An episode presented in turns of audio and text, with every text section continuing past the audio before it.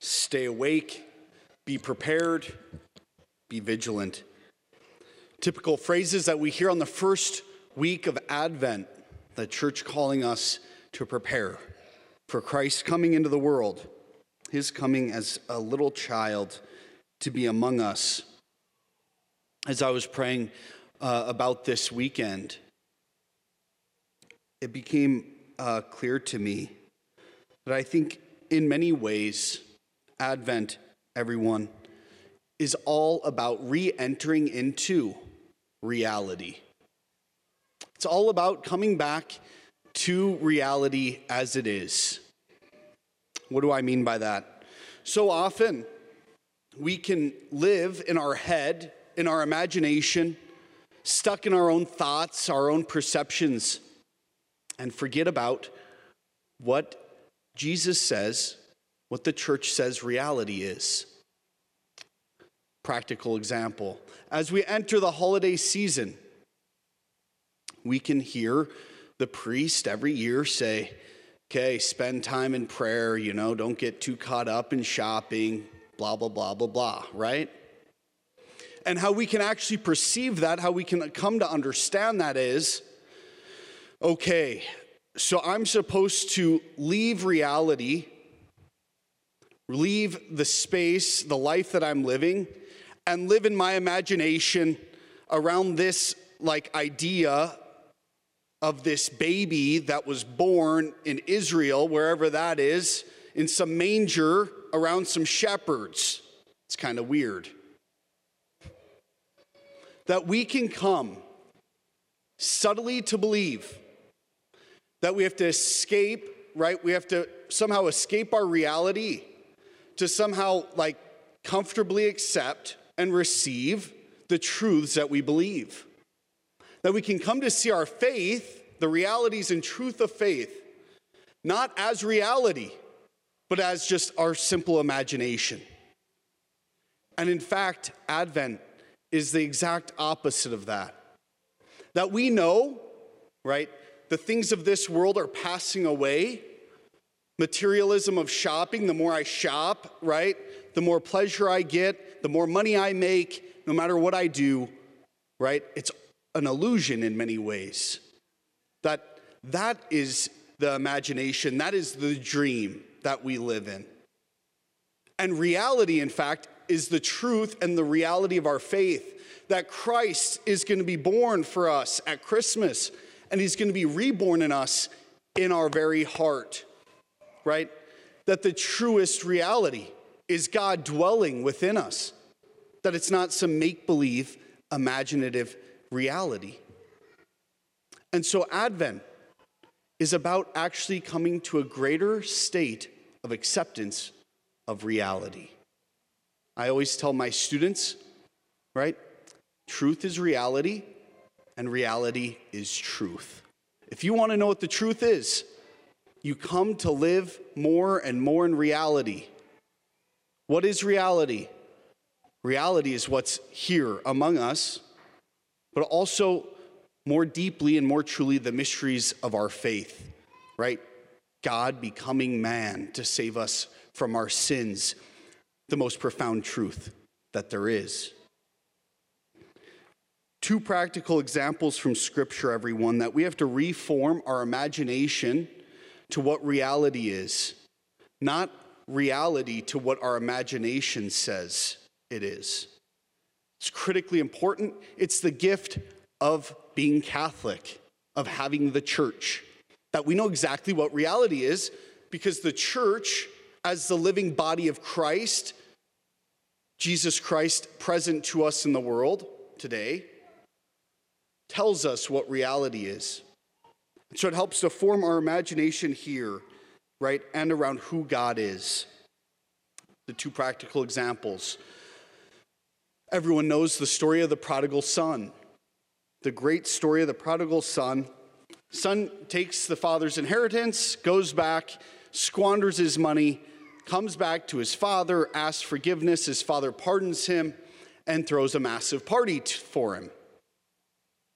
But it's not about the focus on the younger son today, but the elder son. The elder son comes up won't go into the party because he's angry at the father.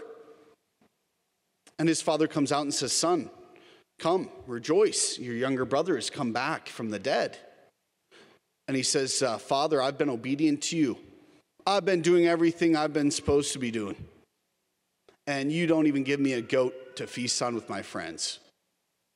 And the father says, Everything I have is yours. What's the point of this? The elder son has in his head a false perception of who the father is.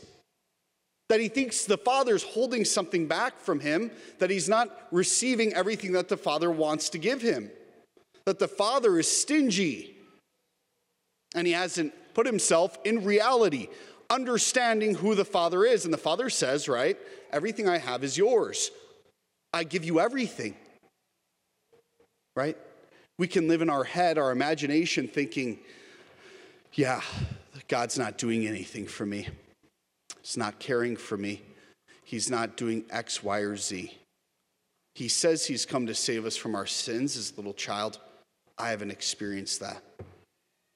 Have we, right, come to match our imagination, our understanding of God to who he says he is, or do we live in our false perceptions and our imagination? Number two, the parable of the Good Shepherd came to mind because it's crazy in many ways. Only God leaves 99 sheep in search for one, right? It's the radical goodness of God, searching for each and every one of us, ourselves as the lost sheep. And so, right, put yourself in the spot of the lost sheep which we all are, and we can sit there and say, Yeah, the shepherd's not looking for me. shepherd's not looking for me. I'm just here alone, right? When in fact, the shepherd is looking for you all the time, is constantly coming towards us, trying to bring us to himself. And maybe, just maybe, I need to come out from behind my rock. Maybe I have to let myself be found right? That we can think God's not doing anything for me, He's not trying to find me. When we've actually put ourselves in a spot of perceiving God is not searching for me, when in fact, I'm just not letting myself be found by Him, right? Holding back from Him, not letting myself be converted to move towards Him, not opening ourselves up to receive and be found by God. Everyone, that's what I mean about re entering into reality. The truth of who Jesus says he is and what he has come to do is free us from our sins. And these false perceptions that we have. If I just buy like one more gift for someone, I'll be happy. What do we do with that false perception of reality? Because we know it's not going to make us happy, right? Do we turn to Jesus in trust and say, Jesus, I know this isn't true. Jesus, give me the faith, the trust to believe that this won't make me happy, that you will make me happy. And I keep coming to you. How do we do this? In utterly practical ways, if you're like, Father, this is abstract, nice, big ideas, but not really practical. Three ways of how we re enter into reality, everyone how we come to understand truth and reality and make it more part of our life. Number one, Mass. Right? The more we go to Mass, the more we base ourselves in reality. The greatest reality, the most really existing thing is heaven. Right? The saints are more alive than we are. God is more alive than we are. The angels are more alive than we are. And it's here at Mass, right, where God comes down, breaks through our little world, our finite material reality, and He, right, reveals Himself to us in the most profound way possible through His body, blood, soul, and divinity. The Father, Son, Holy Spirit making themselves utterly present here at the sacrifice of the Mass that reality breaks into our reality, right? God's reality breaks into our space and makes himself present. And that's where we have to build our whole life is the mystery that we celebrate here. It's the core and epicenter of our life. The more we receive from God at Mass, the more our uh, own reality has a foundation and can grow.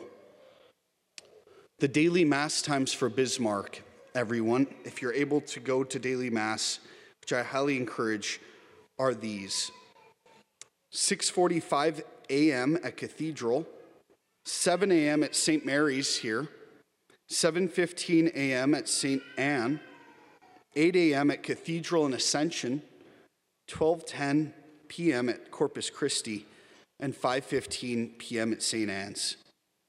If you're able to go to daily mass once in a while, I highly, highly encourage it. Number two, confession.